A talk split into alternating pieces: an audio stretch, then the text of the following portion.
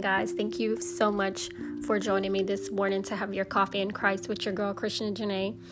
Um, season two has been um, pretty glorifying so far. I know during this pandemic that we are all staying prayerful and trying to maintain um, emotionally, mentally, financially.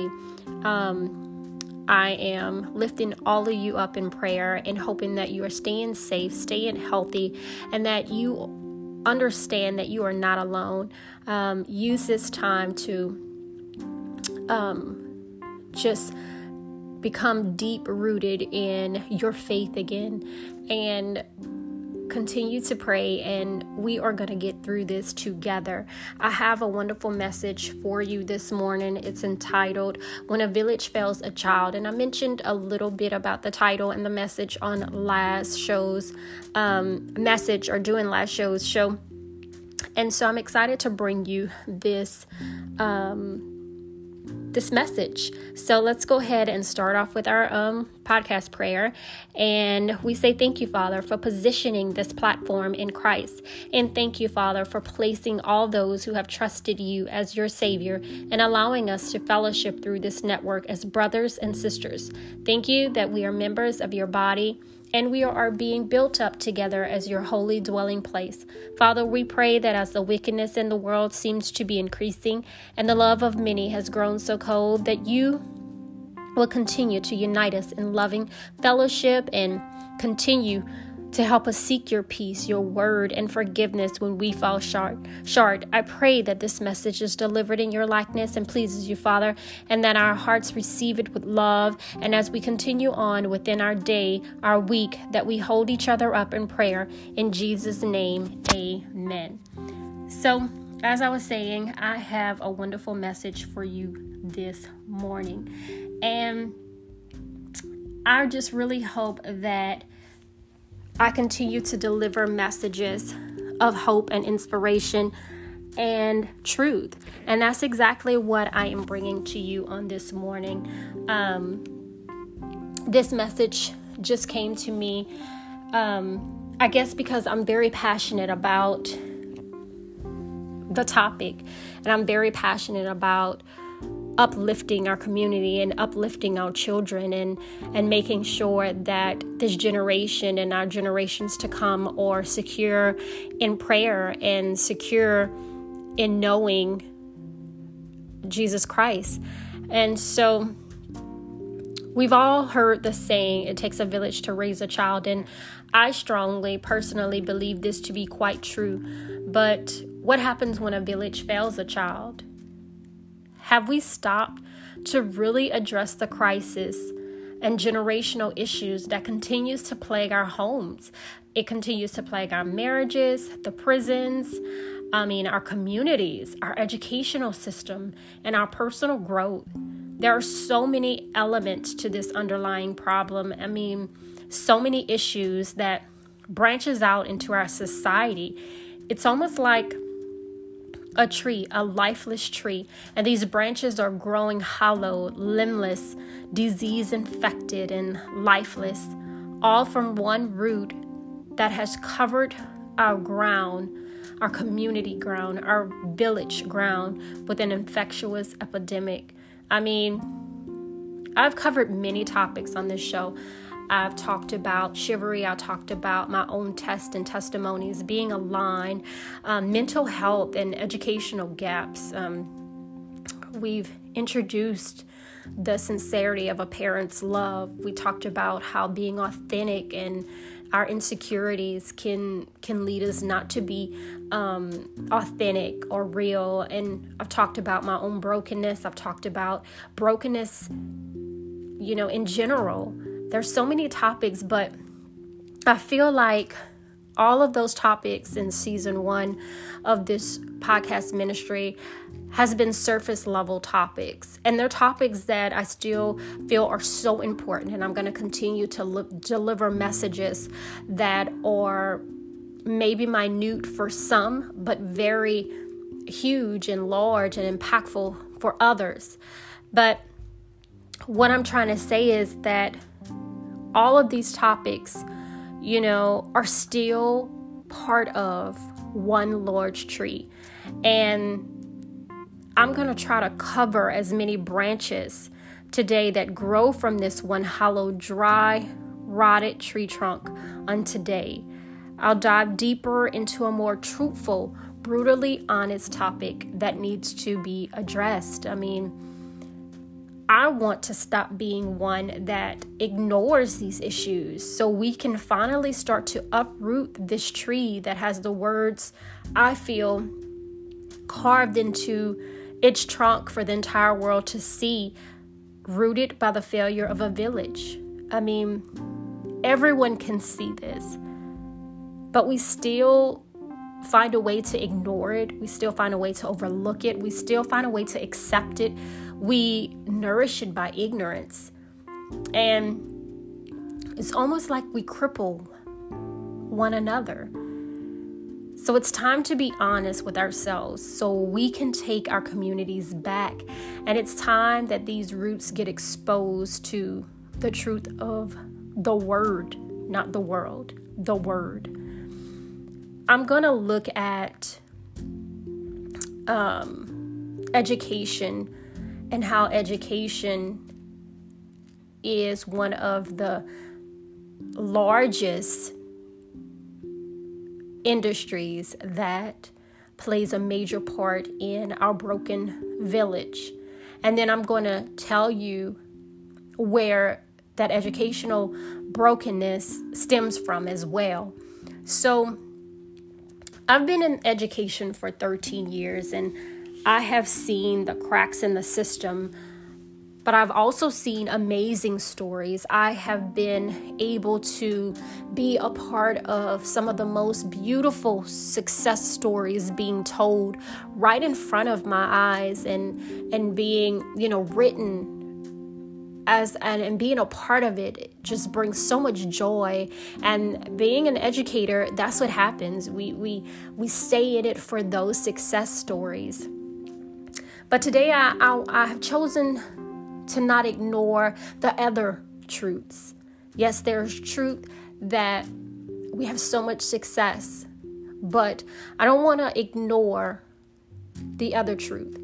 The truth of so many stories that could have been success, not have that happily ending because of this broken system. And the, da- the damages from a broken educational system, it does exist. And it is a major, major ingredient that we can find, or a major rotten ingredient that we find in a broken village.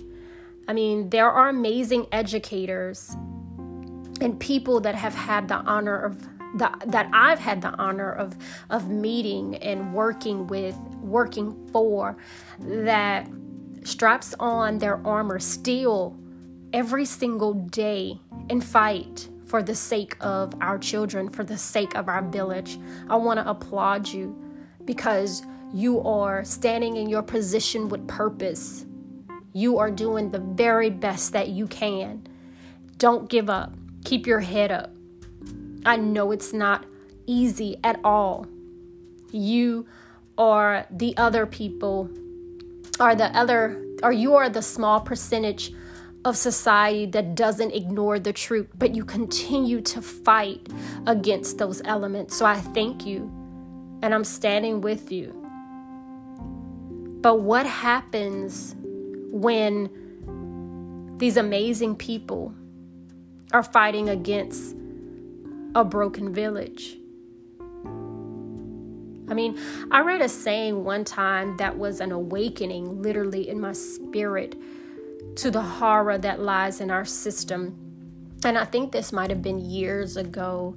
Um, I might have just started my um, career actually in Houston and in a system that I thought, and I still believe it's amazing. The, the district, the central office, the school board, um, supported the teachers. They provided resources. We had amazing people with purpose and passion. They provided opportunities without bias. I mean, they. I met amazing friends outside of my workplace that became like family because of their embrace and their willingness to to teach and learn at the same time while being in the classroom and we fellowshipped and we just loved one another and that exuded in what we did as educators and into the lives of our students. And I miss you guys but um around that time I just cuz I was ignorant. I thought that this was an amazing uh, profession. This is where I wanted to be um, I had no reason to question that at that time of my life. So when I read this message, again, it just was a, an awakening in my spirit. And it went something like this it said, the teacher tries to discipline a student for an infraction in the classroom, but the teacher has to be cautious of what administration will say because administration has to be cautious of what central office or the superintendent has to say because the superintendent or the school board is afraid of what the parents will say or do because the parents are scared of what the child will say or do. So, it went on to show how the system is ultimately ran or ruled by the child. And it's because the parents has broken the structure of the family. You see, Proverbs 1 verse 7 said, The fear of the Lord is the beginning of knowledge. Fools despise wisdom and instruction. It's foolish to think that discipline, instruction is not a vital tool in constructing a village properly. I even have said in countless committee meetings, um, 504 meetings, IEP meetings, and I'm only speaking um, behavioral issues that have come up, not any special needs, um, that's a different case, but where the excuses has been made over and over again that the child cannot read or the child cannot write and they're falling or they're failing they're falling behind or they're failing because of the lack of discipline. And then it turns back onto the hardworking educators or the hardworking administrators because everything now is just a number. Students are now just a number.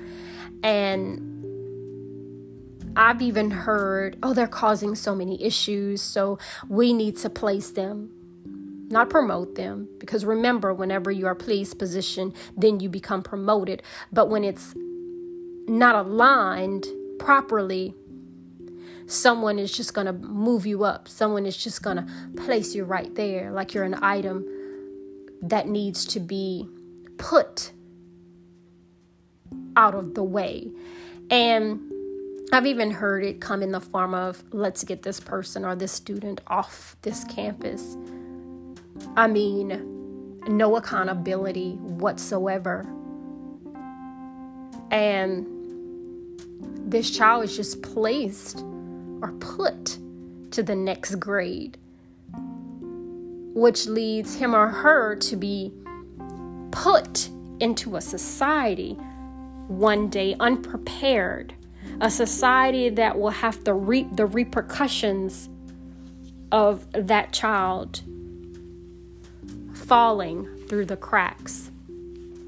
And the crazy part is is that we have majority of america thinking that it is okay for public education to eliminate librarians counselors or social workers in the primary schools when funding becomes an issue. When it probably wasn't the lack of funding to begin with it was the lack of discipline to manage funding appropriately. So let me give you a scenario. We have a student little john. He's now showing signs of mental and emotional instability at second grade or in the second grade and there's no parent involvement. But for some reason, it's unnoticed because we do not have the resources or the professional staff to help detect this at an early age. So by the time little John gets to eighth grade, after being held back twice, probably, because at some point you had a soldier teacher or a soldier professional or a soldier staff member that took notice of these warning signs um, and they tried everything that they could do given what they are able to work with or given the the the roadblocks that they come across.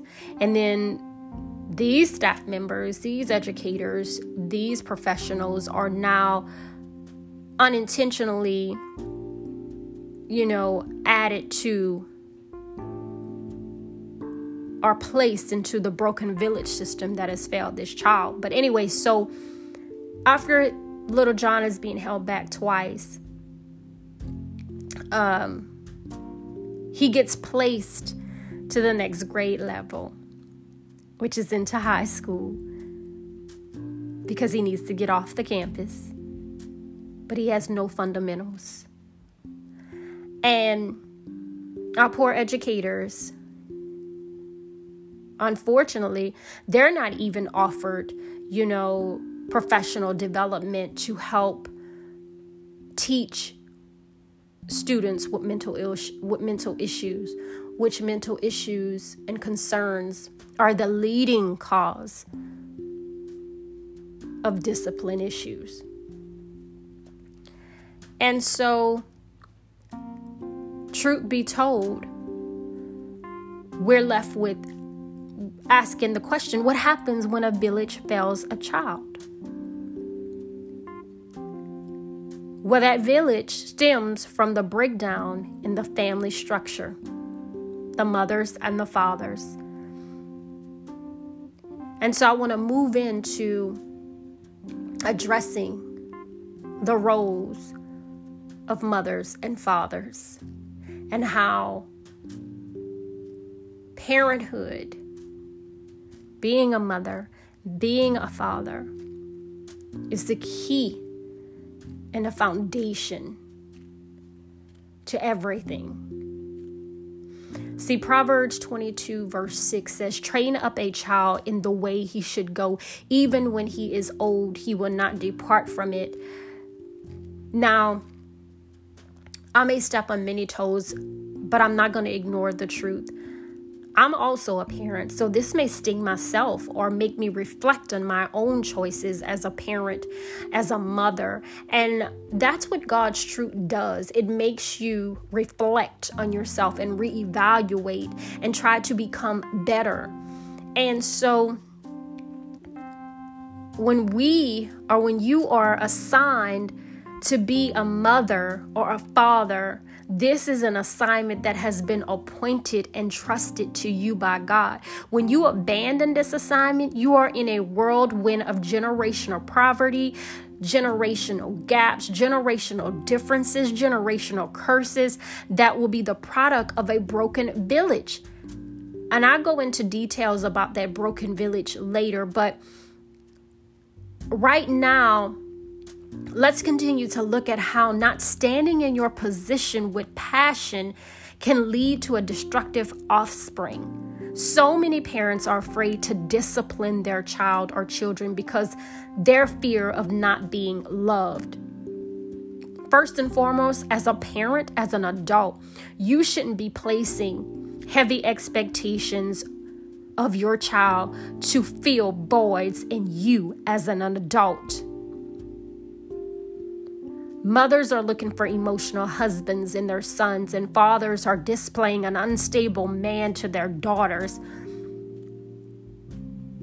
You cannot place these expectations of a child to feel a void in you.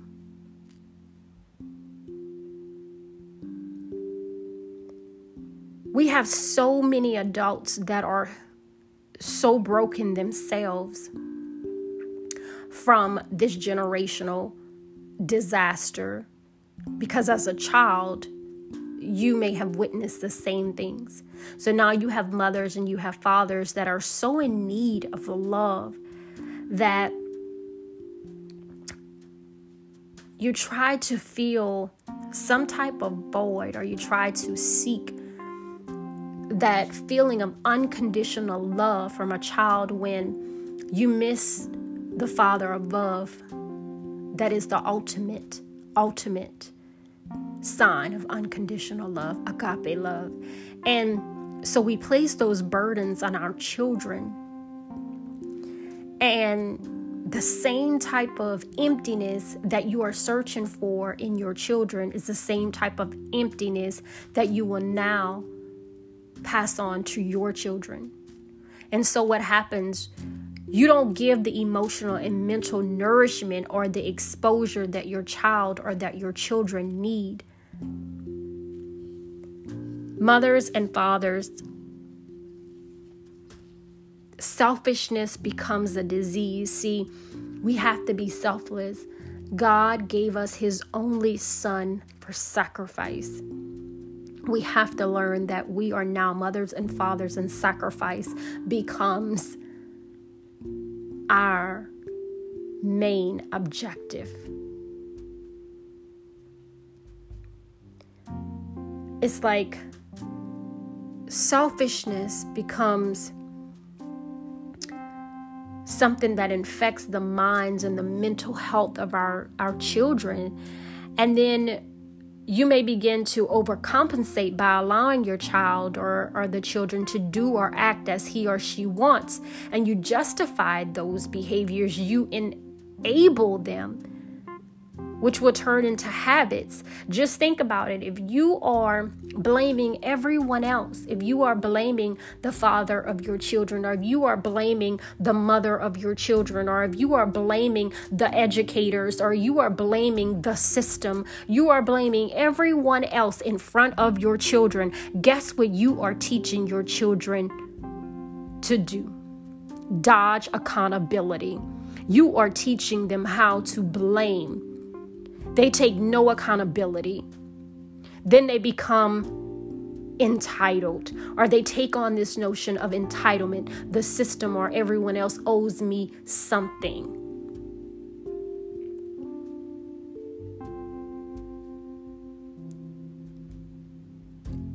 These things can turn into habits, dangerous habits.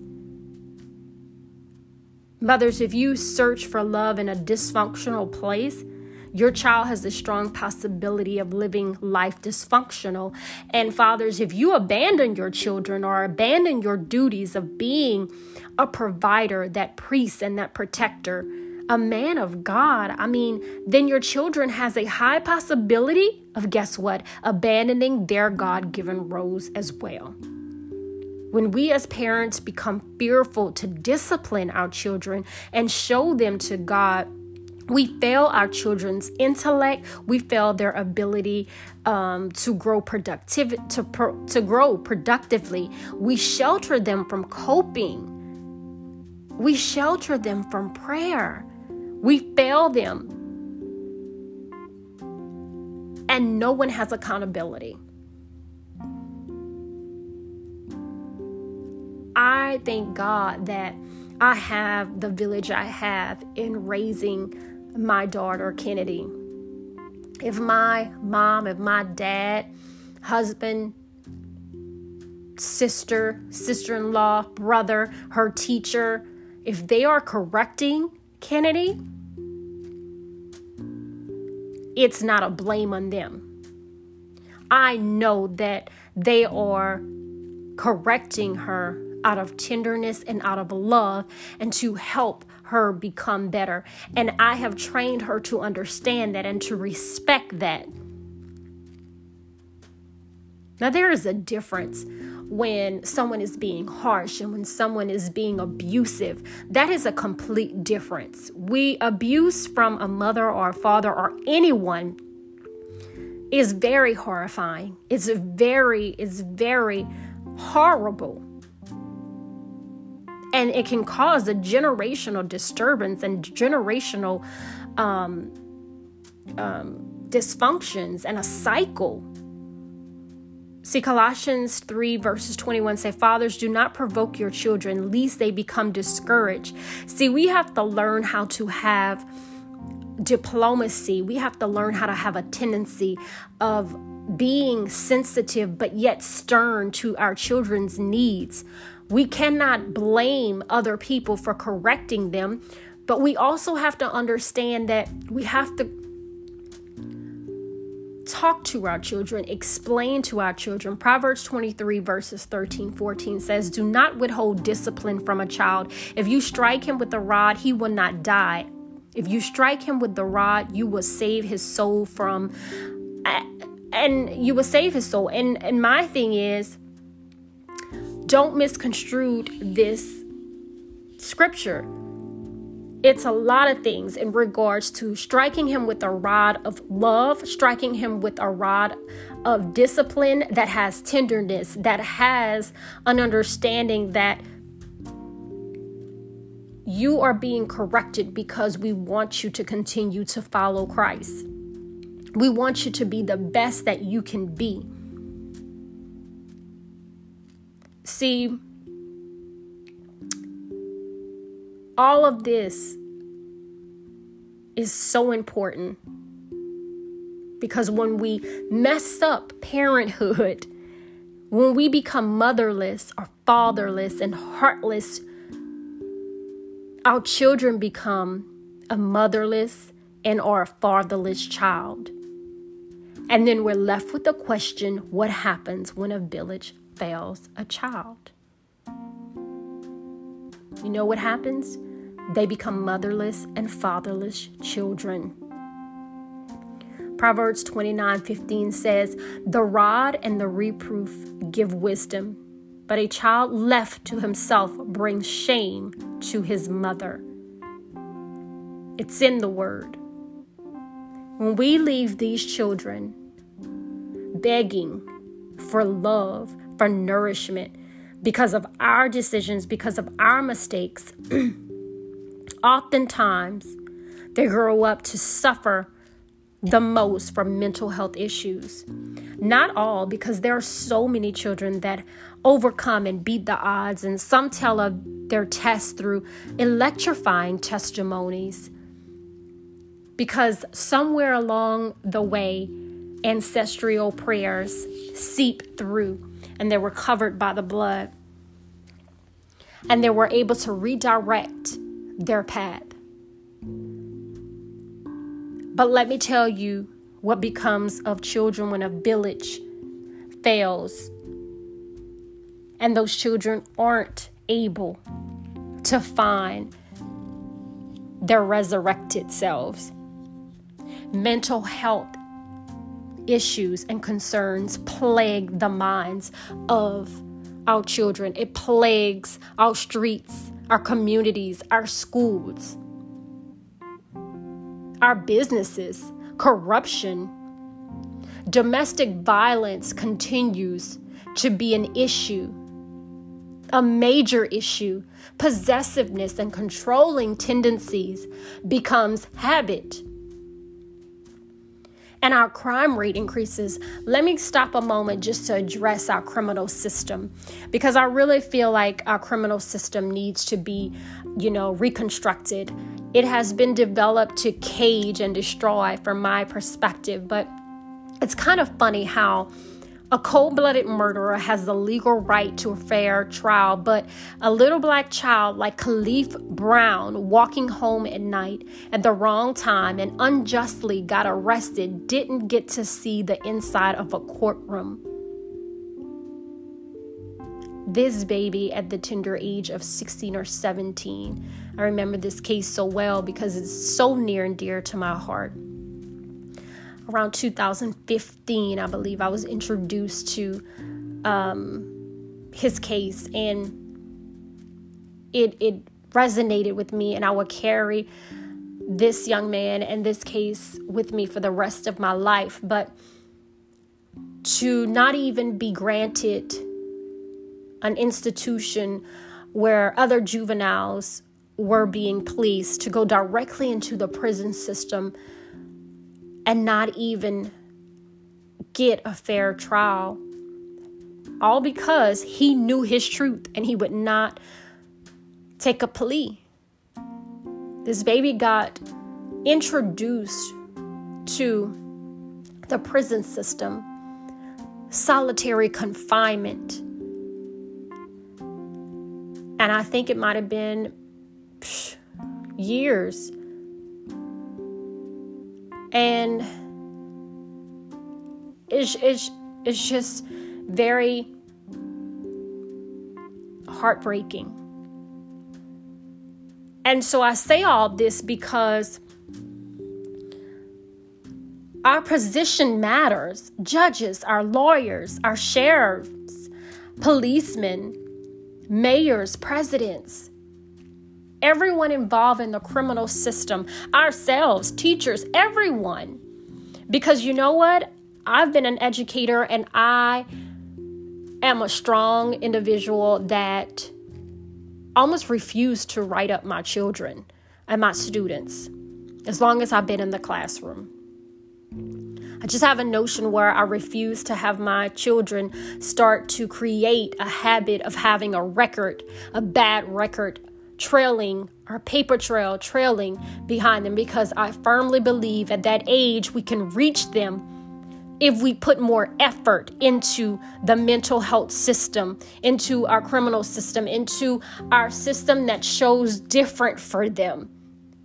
And so, everyone that's involved in this criminal system, you see, if we walk in our purpose, and when we have this purpose and we're walking with passion, when we stand in our positions with dignity, then truth lives everywhere.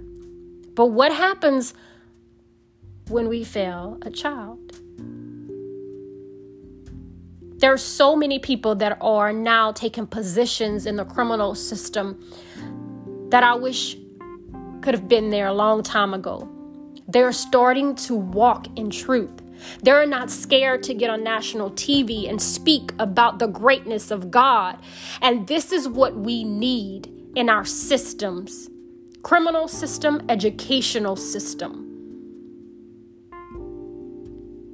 So we won't continue to see the hopelessness and the insecurities, blood, the souls and the spirits of our young children. We won't see the entitlement and that mentality walking around that's disobedient and violent. We won't continue to see our relationships fail. Women, we have to get it together. You should not accept anything less than your worth just to say you have quote unquote, a man just to have the title of wife. You are better than that. Stop crippling these men. Our job is not to raise a grown man. This is where mothers should take their position and do a great job. I've always wanted a son. After I had my daughter, I was like, I want a son. I want to raise an amazing young man. I want to show him how to have tenderness when he needs to have tenderness, how to lead properly. So the woman that he has seeked out and that he has chosen to be his wife will follow. He will learn how to talk to her how to move whenever she doesn't even need to ask because he's so in tune to his calling as a leader. So we need to stop enabling these men. Stop thinking it is okay. It's funny because they're drinking, or it's funny because they're being disobedient.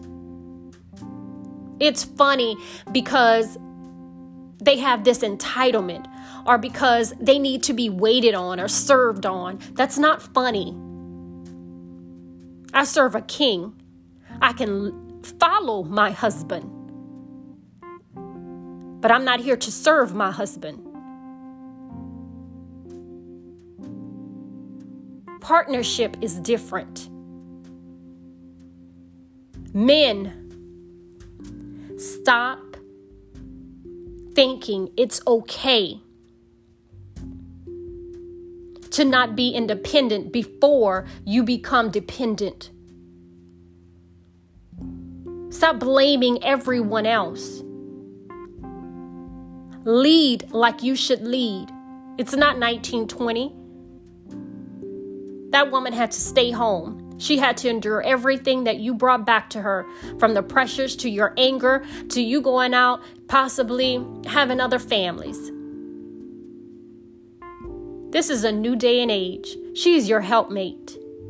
You need to show your daughters, you need to show your sons how to be that provider, that protector, that priest. You want someone to follow you, you need to stand up and you need to learn how to lead. That woman is not designed to be your mother. She is your wife, she is your mate, she is your companion. Don't you ever speak to her harshly. Don't you ever think it's okay to not be tender, to not cry with her, to not lift her up. But this is a product of a failed village, a motherless and fatherless child. We start seeing inability to cope. There's no more coping skills found in our young generation. There's no coping skills that's found in some of the adults. Misery becomes their daily normal, functioning in dysfunction. Then you have poverty stricken disparities that takes on the form of our spiritual growth, our mental growth, our finances. It becomes a cycle. All of this When a village fails a child, it plays on our generational infrastructure. Generational infrastructure. Proverbs 17, verse 6 says, Grandchildren are the crown of the aged, and the glory of children is their fathers. And then Psalms 127, 3 says, Behold, children are a heritage from the Lord, the fruit of the womb, a reward. But we have a way to take our village back. I won't give this message of truth in the midst of this pandemic, this hurtful truth, without leaving you with some type of inspiration. Because God is a healer. And when He becomes our provider, when He becomes our master and our teacher, we can take our village back. For God so loved the world that he gave his only Son, that whosoever believes in him should not perish but have eternal life. For God did not send his Son into the world to condemn the world, but in order that the world might be saved through him. Use this time right now to jumpstart our village.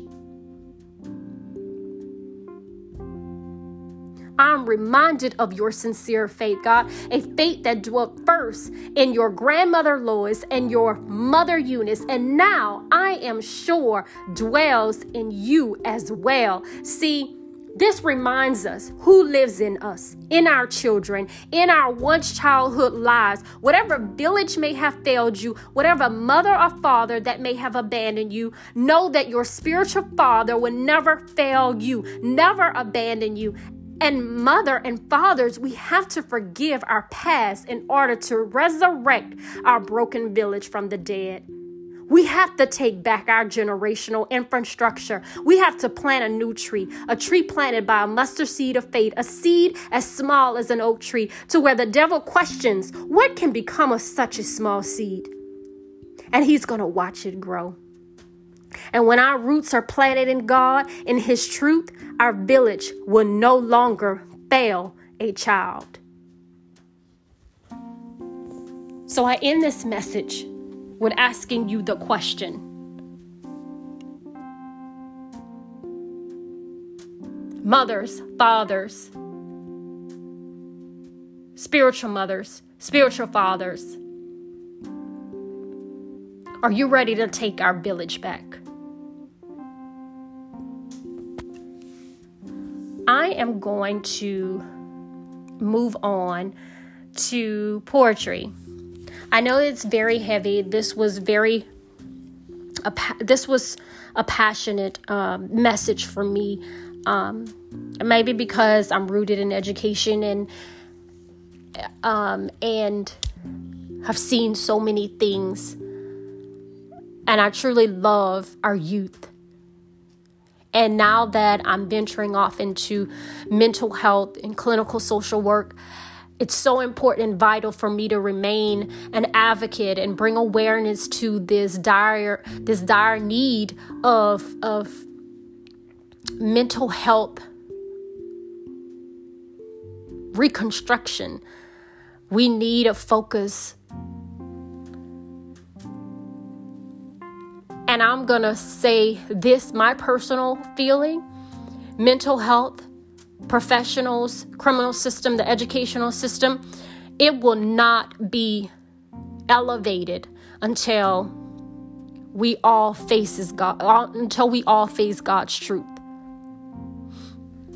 And so anyway, um this poem is actually entitled Through the Eyes of a Fatherless Child and it is um one that I've written from the Conversation of Hope, but this one is actually a narrative poem and it's the introduction to a novel that I have been writing. It's um, following four characters that in some way or form have been the product of either a mother or uh, have been the product of being a motherless or fatherless child and this one is entitled is it's very metaphoric and um, figurative through the eyes of a fatherless child because even though um, they may have been orphaned or they felt abandoned.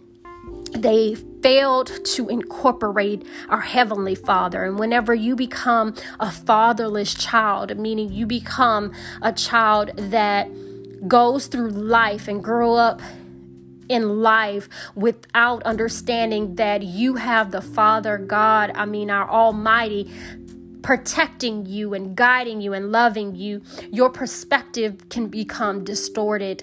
And again, it plays on our generational infrastructure.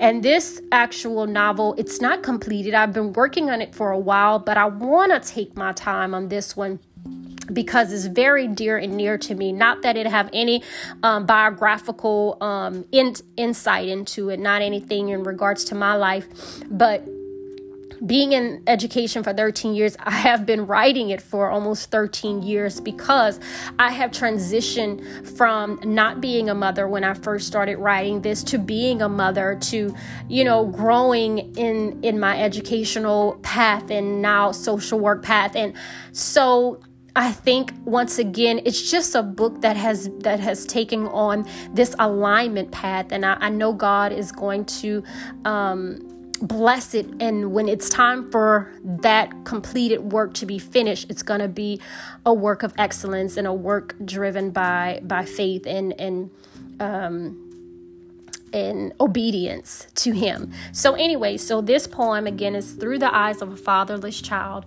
and it's um, a narrative four t- different characters. So you'll hear you'll hear the transition when I move on to the different character and their perspective. I'm here today, I'm gone tomorrow. Well, you know, when the going gets tough, I get going. At least that's what my story told. My mom was there some of the time, and she loved me all of the time, some of the time. That's only when the tangerine man wasn't playing his beat and rapping his lines. And my dad, how can I put this mm, nicely? In and out, in and out, in jail and out of my life. Yeah, that's pretty nice. So now I stop for no one. My work became my best friend. I'm a successful male lawyer with no one to share it with. But hey, don't blame or judge me, for I'm a fatherless child. No one was there to save me. I'm a young handsome brother if I must if I may say so myself. I made sure to stay out of trouble even when both of my parents just picked up and left. Left me to fight this world all alone. Come to think about it, I don't even know when I love a woman all wrong. Heck, I don't need a woman to make my day. Shucks, my own mama went away. So what can I do? So what can a woman do? No one could change my thoughts until I met you. I mean, you were so pretty like my mom, too, so sweet like her when she was sober enough to remember her name. You showed me stability. You said you would always remain. So you gave me a child, and then things began to change. You gave all the attention to this little one that now bears my name. I mean, you stopped making me feel like a man. You stopped everything. It was too much for me to handle, so I bounced and left you and the baby with nothing. Now, don't blame or judge me, for I'm a fatherless child. No one was there to save me. I'm such a woman. I can make any man sweat with just batting my eyes. I get what I want by using what I have, just as long as they don't look deep inside. Inside, you will see the pain that lies beneath. I lost a little girl. You should just call me abandonment. Mommy sold my soul at only the age of 10. Daddy took my little girl from me at the age right before then. Oh, what a sin, a sin I am, a sin I will be. But hey, don't blame or judge me, for I'm a fatherless child. No one was there to save me. I'm walking down the aisle with this man on my side. His blood doesn't run through my veins, but he's the one that gave me his last name. Thank you, God, for stepping up to be a real man. He's now about to give me away, place my hand in his hand. But the curse already lives here. My daughter will now have the same thoughts, wondering why her daddy left her to be raised in someone else's heart. So even though I'm supposed to be happy at this point, I'm full of resentment and it's all his fault. But hey, don't blame or judge me. I'm still pissed, even though I had someone step up and save me. God speaks. To my fatherless child, don't give up. You do not have to be what you have become. You are more than a conqueror. You have victory. You have a Father, the Almighty, for it is me. To my fatherless child, I'm not blaming you. I'm trying to show you how your dreams can still come true. Your past was allowed to create a movement to show you how to forgive and live life to the fullest. To my fatherless child, I've I haven't forgotten you. I won't ever give you up or leave you confused. To my fatherless child, stop blaming me, for you can now look to be saved by a father like me. And so I'm snapping and I'm snapping and I'm snapping. Thank you very much. so, as you have heard, this poem was a narrative poem and it took form. Um, in perspective of four different characters, and I think it was very befitting for this message today. So now I'm going to move on to my book recommendation. And guys, this one actually um a Woman's Perspective, the virtual book club, we have been reading the Wholeness series and we were wrapping up the very last novel in that series this month. But I also suggested another book, and this book was actually, this novel was given to me one Christmas, I can't remember the exact year, as a present. And when I tell you, it's it's it's just aligned so perfectly for this message. My goodness. Um, it's entitled The 12 Tribes of Hattie by Ayana Mathis. And again, this is um, what month are we? April, my birthday month. This is one of April's um, book club readings and for a woman's perspective book club. And I suggested, and I'm going to recommend it to you guys today. No, it's not a short read as I normally offer short reads, quick reads. Um, this one took me about three sittings only because the the whole book was captivating. Um, and I had a lot of other things that I had to do. But if I could have just sat there and read it all day undisturbed, I would have done that because it was that well written. It is not a happily ever after, but it does sh- shine um, truth to this matter and the generational infrastructure that takes place from emotionalist giving from a mother and a father. And the 12 tribes of Hattie basically gives the perspective. Each chapter is a perspective written from um, first person from each of Hattie's children. And you see the cycle, you see what happens and how things trickle down from a mother and a father into the children and into their own adulthood, which trickles down into their children. And it's just an amazing read, and it and it it'll give you more of a visual, um, a literary visual of of the message that I'm speaking on today. So that's it, guys. I really enjoyed this message. I really enjoyed, again, being on air with you. Thank you. Thank you so much. You guys have been so amazing from season one, and I'm so excited because we're in April, but I forgot to mention that in around December or January, I made a full year in this ministry, and it's all because of you guys. And I love what I do. And it's just such a blessing to come here and really be able to express myself. Because little do you know, when I do that, I'm able to reflect and I'm able to grow and I'm able to become better. And I love sharing my growth with all of you on air. And it's just so amazing how you guys continue to give me amazing feedback. Please continue to do that. Um, it's writing dove words for the soul.weebly.com and check me out. Go go to the site and and send me requests, messages that may be led on your heart that you would love for me to speak about. Um, shout outs to anyone that you would love for me to shout out. Businesses, let's during this time continue to support our economy. Um, drive throughs, we have pickup. We're gonna get through this together. And just as you guys have been with me, helping me grow. I thank you, and I'm completely, completely humbled and blessed um, to have you guys as supporters. So, I want you all to have a beautiful, beautiful, and blessed week. Make sure you are staying safe, you are staying healthy. Count your blessings.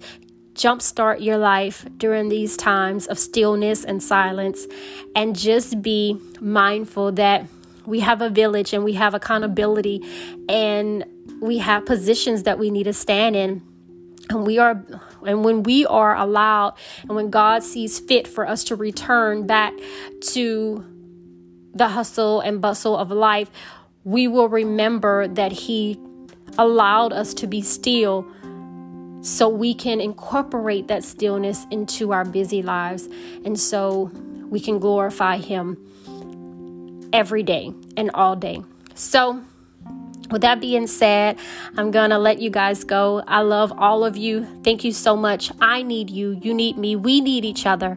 Thank you so much. Have a beautiful and blessed week. Ciao, guys.